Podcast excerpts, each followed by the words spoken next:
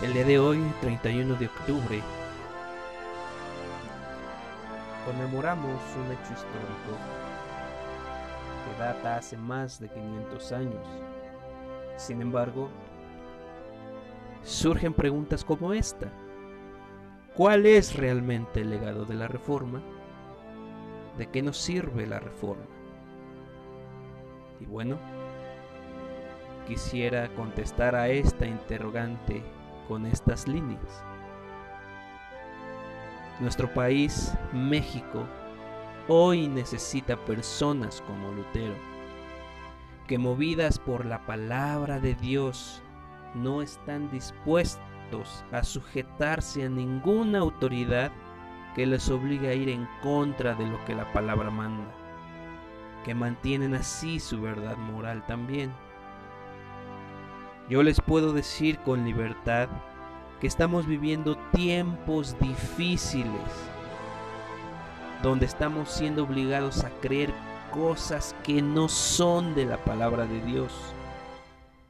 Y de esta manera nos están siendo impuestas como verdad. Hay quienes a lo malo llaman bueno.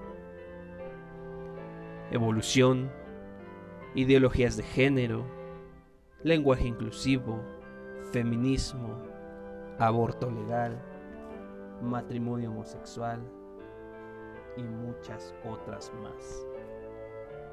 Y yo quisiera que usted, como Lutero, plantase su pie y diga, si no me convences con la Biblia y el uso simple de la razón, no acepto lo que dices. Ese es el legado de la reforma.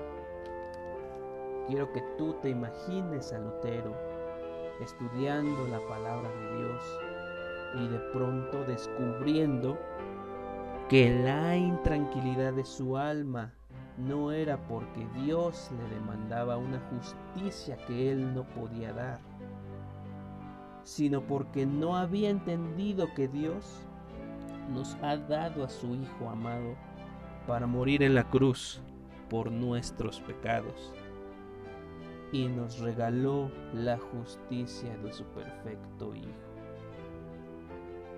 Justicia perfecta y sublime como nuestra propia justicia.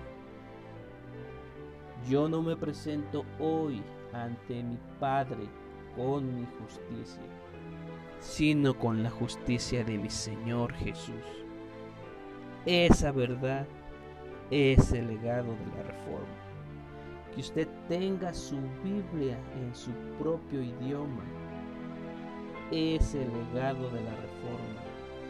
Que entienda las vidas que se perdieron perseguidos por traducciones que hoy usted en día puede abrir En el año 2000 se eligieron a las 100 personas más influyentes del segundo milenio. Número 1. Tal vez ha escuchado hablar de Newton y su física newtoniana. Número 2. También ha escuchado hablar de Johannes Gutenberg y la invención de la imprenta. Como número 3 se eligió a Martín Lutero y la libertad de la conciencia. ¿Es usted libre en su conciencia? ¿Se gobierna usted solo por la palabra de Dios? Sujeto a nadie, pero siervo de la palabra. Hoy yo quisiera animarle a que sí, que hoy empiece a leer su Biblia porque si es ignorante de la palabra, no hay nadie que lo pueda ayudar, pues ha apagado la única luz que alumbra el lugar oscuro. Que hoy, con ayuda de la palabra, usted tome todas sus decisiones.